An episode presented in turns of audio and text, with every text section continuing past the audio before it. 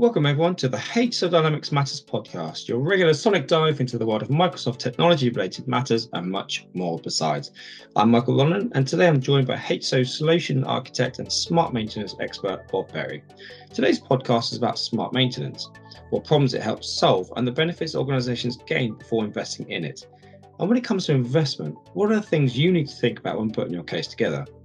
And being a simple fellow, I really wanted to get down to the beginning and find out what smart maintenance is at its heart. So grab a brew, sit back, relax, and enjoy the show.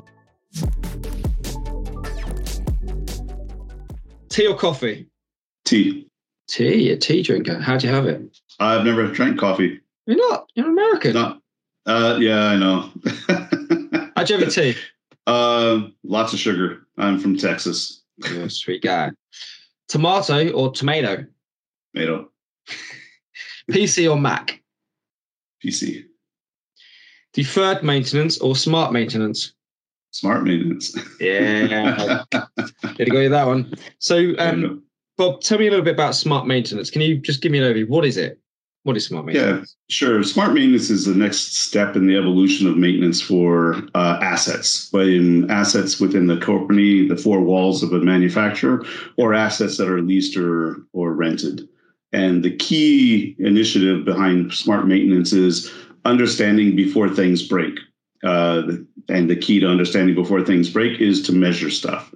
So okay. with the the new advantages in IoT and technologies, network technologies, and things, we're now able to measure things like vibrations, temperatures, uh, flow through pipes, things like this at a much better granularity than we've ever been able to do. We're yeah. talking about power. We're talking things like generators and and the things yeah. that are driving. I don't know, as you said, the pipe work going through buildings or whatever it is. Those types of things, aren't we? Is that what? We're, Correct you talked about IoT and the devices. I guess what they're doing is they're taking information from the assets and they're saying, I don't know, it's telling uh, a database. I don't know how you explain how that works. It's telling something somewhere that how the um, asset is working, whether there's an issue with the right. asset, whether it needs servicing, whether there's something wrong. Correct. Is that kind of the nuts and bolts That's of it? Exactly correct. Exactly correct. So, for example, we take your um, the engine that you referred to. Yeah. Uh, several things to do with engines. Uh, one is RPM, right? Uh, second is the temperature of your radiator. Okay. Uh, third is temperature of your transmission or oil. So if I just measure those four things, uh, RPMs, uh, water temperature, oil, transmission temperature, oil, engine temperature, I can see what the engine is doing at any point in time. and because nowadays um, 5G, 4G, uh, LTE, the network coverage is so vast. There are really very, very few areas in the world that people use engines that aren't covered by networks somehow, some way, form. Okay. And what that does is that means that we can have real live, uh, real time or near real time telemetry. And there's the, for smart maintenance, here's where the benefit versus the cost comes in. If okay. I have near real time, that means maybe I collect it, you know, every 15 minutes or every hour on the hour, right? So at most I have 24 points of reference, but in real time, I could have 24,000 points of reference, right? It just depends on the frequency, the database I'm putting it in, how I want to measure it. Um, the mean time between failures is what I'm trying to calculate. And yeah. so different companies like uh, Rolls Royce puts uh, IoTs on all of their jet engines, and it's real time data, okay. right? But um, a company like oil and gas may only say, okay, I only need every hour on the hour the flow of a major pipeline. So it depends on the industry that you're in. Yeah, depends on the industry, depends on the asset. Correct. Okay. And what happens with uh, the information? So, um, where is this information going, and how is it managed? So the information typically has gone to a data lake, um, and depends on again, you know, how often do you ping and the type of asset you're looking at. Uh, it's going to be a very, very massive database. So one of the things that you're going to need is AI to sort through all of this massive amount of information right. to only look at the things that are concerning you. That means if everything's going well, no need to have anything. Yep. But if things are going sideways, uh, how fast are they going sideways?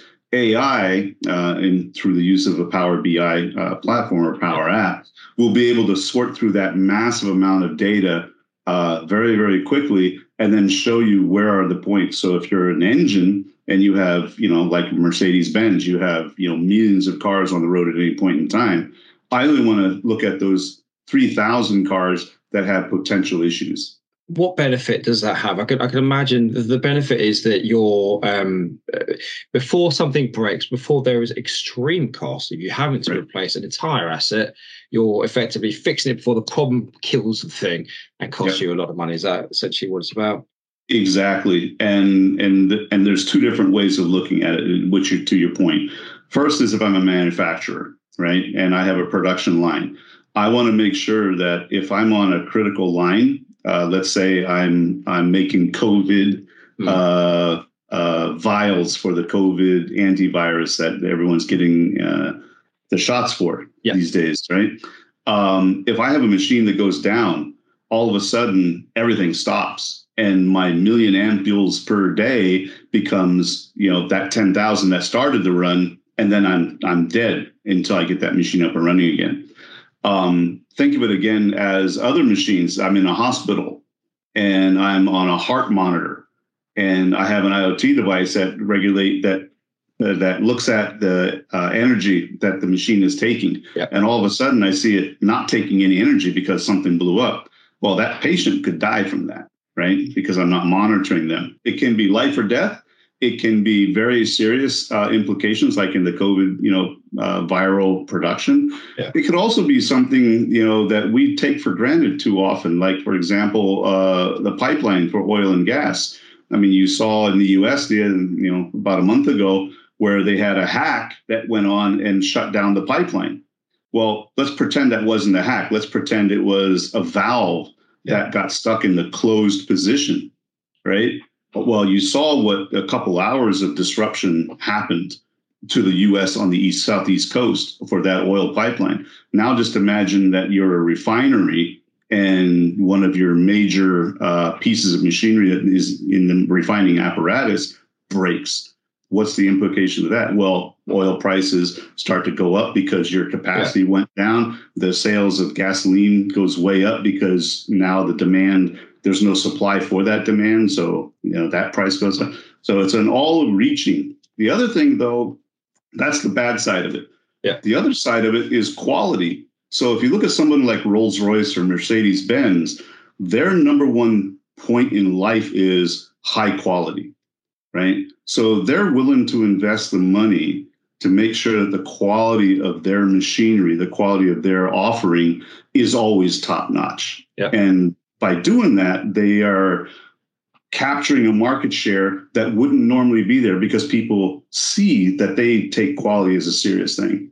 So while the cost of the solution may be detrimental to the margin, the fact that I'm now viewed as a high quality company gives me more sales. Long term value. Long time value, exactly. Okay. all these examples you've given there sound, they, they make it sound like you should do it. Like it's an obvious thing. If you're a manufacturer, for example, a field service organization, you should be investing in smart maintenance. Seems like a um, yeah. an obvious thing to do. But what is the challenge then uh, for organizations to just go, yeah, that's what I'm going to do? What, what's the challenge? What holds them back? Uh, it's cost. It's cost and capability. So, like everything, everything comes at a cost. So you have to look at that cost versus your margins. You have to look at that cost versus your market share. You have to look at that cost versus what do you have the ability to do. So, for example, uh, take oil pipeline. You have tens of thousands of miles of pipeline. If I want to put an IoT device on every single mile or even 10 mile stretch of pipeline, think about the uh, the resource that's required to do that. How many people you need to do that, right? So I think one of the big problems um, for companies to move to smart maintenance is cost justification. Yeah. Right. And the second is the manpower it is required to implement those kind of solutions. If, if you had a piece of advice and for an organization that might be looking at smart maintenance, that's thinking about it, is thinking, okay, I know there's expense, but there's long term value. Where might they start? Well, where should they start the conversation with the, the, the purse string holders? I think the first thing to do is forget the past. Too many people are hung up on the past. You know, for example, an automobile uh, manufacturer, they're going to start smart maintenance. Yeah, okay, you didn't have it before. Forget it. Don't don't try to fix what's done in the past. Focus on the future. And by focusing on the future, now focus on the things that are really going to differentiate you with the competition. Uh, I think that's really one of the key, key, key components because if you're in a very competitive uh, environment, let's say PC manufacturing, yeah. right? Margins are single digit, low single digit margins, right? Um, if I introduce something that says, oh, every time I have a blue screen, you know, the screen of death, yeah, uh, I'm going to notify the vendor, uh, whether it's Dell or Microsoft or Apple or whoever. I'm going to notify the vendor that this particular PC had a problem and you need to take care of it. Well, that may be great, but think about the millions of PCs yeah. that have to have that device on them, right? So there's a, a, a, diminishing returns for things. And I think that one of the things that people who want to do smart maintenance, they get caught up in the weeds an awful lot. So sometimes you need to have somebody who doesn't have a background in your product somebody who has a you know uh, an unbiased opinion of what's yeah. going on to bounce ideas off of. If an asset you rely on to run your business breaks down, you've got to locate that asset, send workers out to reach it, find the fault, and then work out whether you can repair it or if it needs replacing. All of this takes time. Meanwhile, that asset is down and you're losing money. Smart maintenance allows you to identify issues and faults, locate the problem, and then repair it before they can bring down your equipment. And this saves you money in kit replacement and in loss of production. Bob provided some great examples there of the types of scenarios where smart maintenance can add value and some tips on how to decide whether it's right for your business, all of which I hope are useful for you. On that note, thanks for listening. Do continue to check out www.hso.com forward slash dynamics matters for more great episodes.